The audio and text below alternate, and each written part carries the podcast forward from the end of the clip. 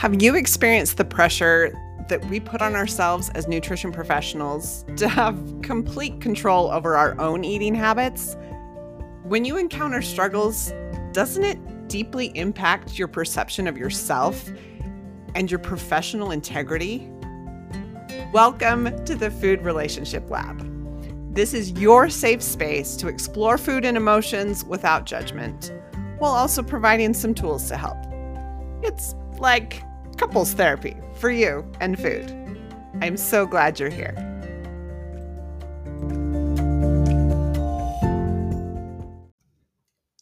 Hey, friends, welcome back to the podcast. This is your host, registered dietitian Jeanette Kilgrow, and I am really excited with the topic that I have for today. Sometimes I sit down to just kind of like gather my thoughts and write some notes and stuff. And then in doing so, I get so excited to just record that I can't even like finish my thoughts before I'm just wanting to hit record button and um, start talking about it. So it, today is one of those days. I think you're really going to enjoy what I have prepared for you. I'm certainly excited to talk about it. But first, I do want to remind you that my mini course is available, and I'm actually really pleased with how it turned out. Um, I'm excited to be able to offer it to you. It has kind of the scaffolding of the neuroscience theories that I use to teach a lot of my stuff. And within each podcast episode, I'm not really able to tie it all together in a way that maybe I would like to. And so I encourage you to go check this out so that you of have this this framework to be able to place different things that you hear on the podcast on a shelf to that kind of ties it all together. What does all this have to do with food, with the brain, things like that? Now, um, today's episode is called What's in the Way is the Way. And I've actually heard this said a few different ways. ways. Um, but this is the one that has stood with stuck stuck. Oh my goodness stayed with me, stood out to me. I think those were the two things I was putting together. I don't know where the cake came from. anyway, the uh, that's the one that has stood out to me the most and probably been the easiest to remember just because it's kind of catchy. So what's in the way is the way. We'll talk a little bit more about what I mean in regard to like food, exercise goals and things like that, but in general the idea that what stands between you and your goal all of those those things that you think oh I don't have time. You know, I am really stressed with these other things. I can't get the motivation to do it. Whatever those things are that you feel like stand in the way of your goals are actually the stepping stones to get there. Again, I'll explain a little bit more in particular regarding um, food and exercise goals, but I, I want to start with kind of setting the scene with one of my family's favorite hikes. It is so we live in the Rocky Mountains where I mean the mountains are just beautiful and so fun to be able to get up into for some fresh air, for some perspective as you see the things below you getting smaller and smaller and smaller. And um, I have always loved being in the mountains. One of our family's favorite hikes is called Stewart Falls and it is a beautiful hike. I think one of the appeals of it is that there's a waterfall at the end, right? So it feels like a purposeful hike. You are trying to get to a certain point and you are willing to t- go through the difficulties to get there because you know what's at the end as opposed to like a loop hike that are not our favorite because I, I, recognize that it's supposed to be about the journey and not the destination, but it is nice to have a destination when you're doing something hard. So it's one of our favorites because it has a waterfall at the end. A waterfall where you can dip your toes in the water and it's nice and cool, and you're close enough when you get there to the waterfall that you can feel the mist when you're so hot and tired. Um, you can even i mean my kids will go up and get practically under the waterfall and just have it pound them i mean it is incredible. Well worth the difficulty to get there. And so of course who wouldn't love a beautiful hike to a waterfall? Now i want to describe to you a little bit of what it takes to get there. It is a family friendly hike so i recognize that there are far more difficult hikes that probably have beautiful beautiful views. But this is a hike that comes with some very unique um, landscapes, I guess. I'm trying to remember what we even call each portion of the hike, but we have very specific, like, oh, now we're in the meadows. Now we're in the, I can't, there's one where there's a ton. Well, I'll describe to you. When you first get started, you're hiking pretty, like up a pretty big incline. And it is strewn with all sorts of tree roots that are going across the path that some of them just require that you're paying attention and that you step over and you're careful not to trip over but others that require that you're climbing over or under or you know stepping in a certain way someone's got to figure out how to get over it and then they talk you through like hey put your foot here and then climb this and then hold on right here and you can get over it so there are not only like it, it's a big incline so you're breathing hard but there are like significant obstacles to get over and a lot of potential for twisted ankles. So that's actually that zone of the hike is one in which we talk about it related to these these um, roots that are in the way that you really do have to watch out for. You're going to get hurt.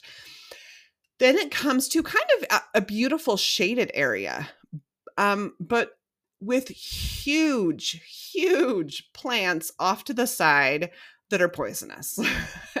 and several times um, our family has someone has brushed their hand along the side just not even thinking not even realizing what was there and gotten caught by this stinging nettle and um, then kind of had a miserable hike for a while so while that part is still kind of steep kind of beautifully shaded next to it. Um, and if you're not paying attention, has poisonous plants that will sting you and make you kind of miserable. So keep going. We get to the part that I mentioned called that we that we kind of called the meadows. It's it's bit much more big and open, but because of that, it lacks the shade. So you're not hiking quite as hard uphill and this is actually kind of what exists at the top before you start back down. But um it there's no shade. there's no shade. And that is pretty miserable because this is a hike because it's kind of high in the mountains that you can't really do in the springtime because it's still covered in snow. Um, we actually haven't tried it in the fall. I bet it's lovely in the fall and probably with um cooler weather would be just right at this portion because this is always the part where people are complaining that it's so hot. So uh, we get through those meadows and then comes the downhill which normally you're like yay you know i'd much rather go downhill than uphill unless unless you have bad knees. I'm not so sure i'd rather go downhill anymore. However this downhill is so rocky.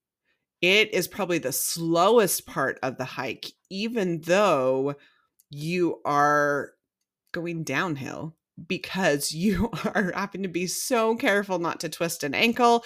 Um, especially if you're passing other people that are coming the other direction. Um, there's not a lot of places to stand off to the side because it's just so rocky and um, difficult to navigate. Very slow going, kind of hard on the knees and the ankles and the backs and all of it. But when you get to the other end of this rocky portion, you're kind of back out in the sun again. It's not very shaded, but you can see the waterfall. You can hear the waterfall, and you know you're so close. When you first are able to see the waterfall, that's probably honestly, it feels like it's where it's the hottest. Like you are so done with this hike, but you're not to the waterfall yet. so I remember the very first time that we hiked this as a family, hitting that point and being like, well, there it is.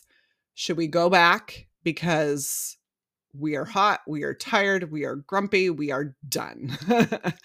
And we decided, no, let's go a little bit further because I can see that the trail goes down and we can get down to the water. So we kept hiking, got down to the water, took off shoes and socks, and felt the cold, cold mountain water, which was the perfect, like, opposition to the hot, hot, dry heat that we were experiencing all the way there. And um, we're able to cool down and to actually regain some strength and motivation to climb back out of there because everything I just described is exactly the route going back. So then you have to hike back out with all of those rocky, rocky areas where there's hardly any place to stand and you're watching your knees and your ankles and your back and um, and then through the hot open meadow area that just doesn't have any shade and then through the tree roots that oh the stinging nettle remember the stinging nettle um, and then through the tree roots and climbing up and over these great big logs to try to get to back to your car. All right so i hope that was a little bit fun as you maybe considered a hike that you know that has some of those um, types of challenges in the way that actually make it part of the the journey and the enjoyment of it, right? Of oh, now we're to this part. Yep, here's the part we like about this part. Here's the part we hate about this part. All right. So, that is a classic hike, right? And literally when it comes to this phrase, what's in the way is the way is the whole point of the hike, right? If we could just helicopter into the the waterfall, it wouldn't be quite the same. Part of it is the journey of walking through these different areas, recognizing where we're at, how much farther we have to go, and then certainly like the joy of getting there and being like, "Oh, we did it." And now we can enjoy this cold mountain water. All right. So, um here are some of the things in the way that I I'm any of us here have have used ourselves as to why we aren't going after our food and exercise goals. You know, valid things that are in the way. Things like lack of time. You know, I'm balancing work and school and family and I I just don't have time. I cannot figure out where this is going to fit.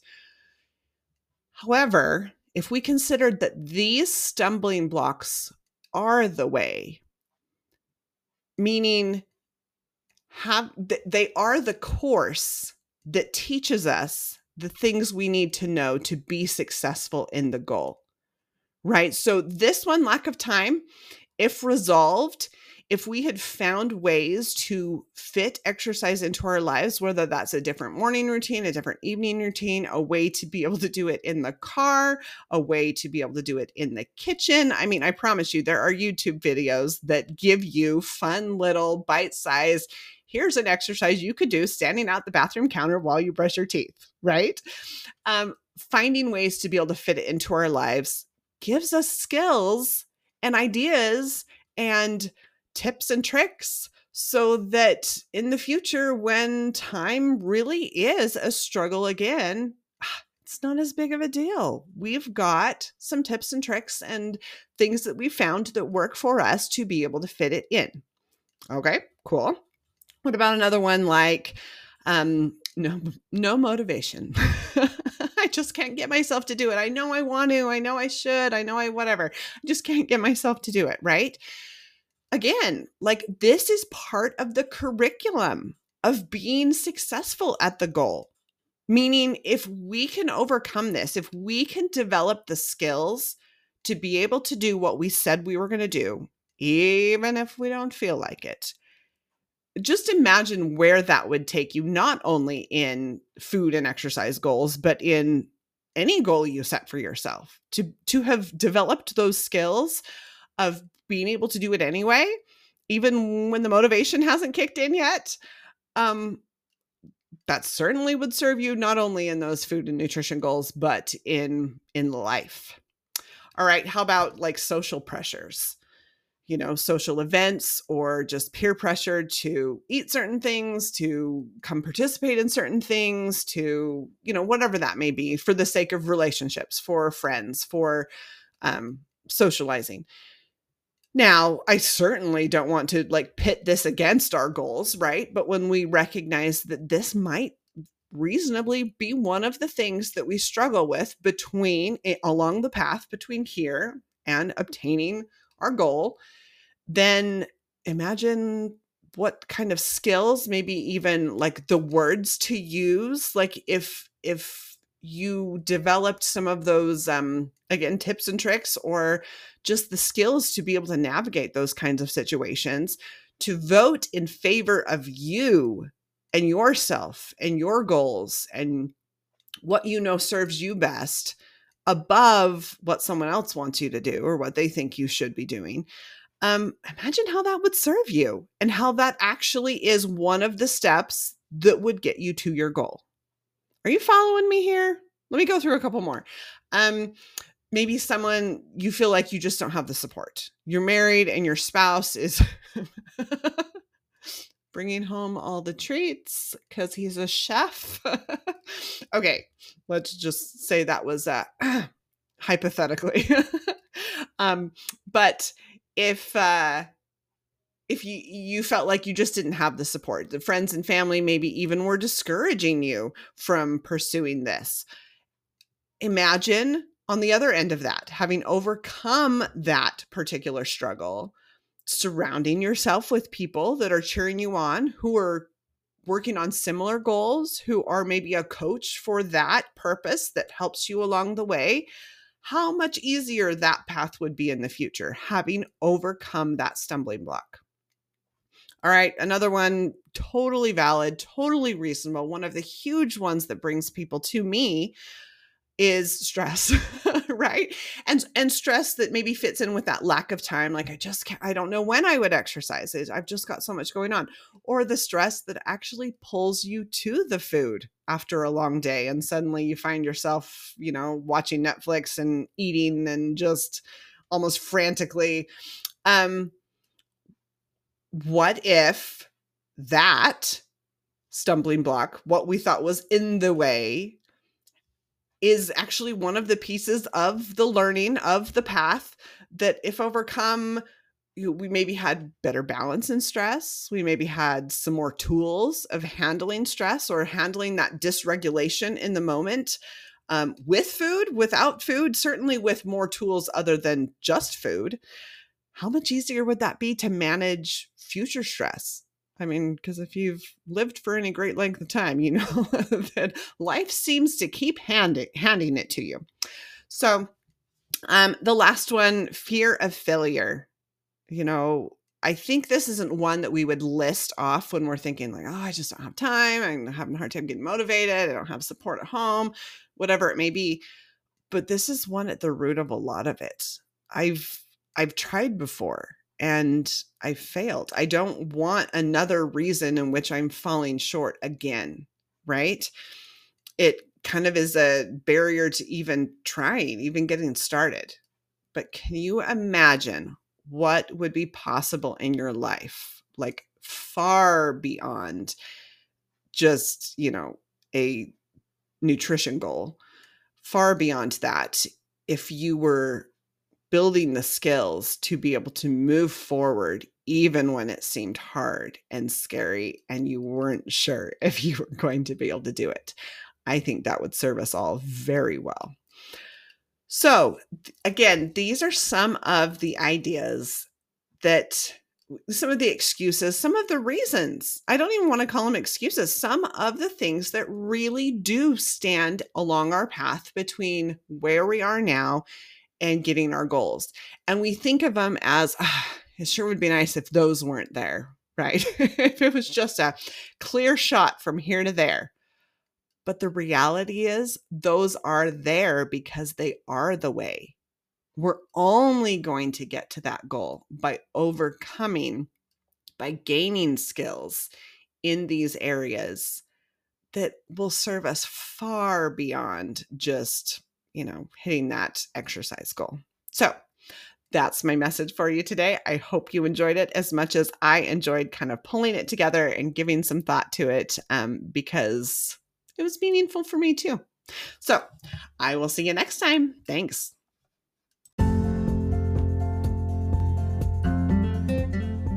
Hey, friends, thanks for joining me today. If you enjoyed the podcast, I know you would love my free mini course. It's called Food for Thought How Neuroscience Shapes Our Relationship with Food. You can find it at kilgrownutrition.com slash mini. Kilgrow is spelled with one L, K I L G R O W. And if the information you're hearing on this podcast kind of feels like the missing piece to you, like it did to me, consider training in the Greet the Pull method. You can contact Irene Pace at her website, Irene, I R E N E, pace.com.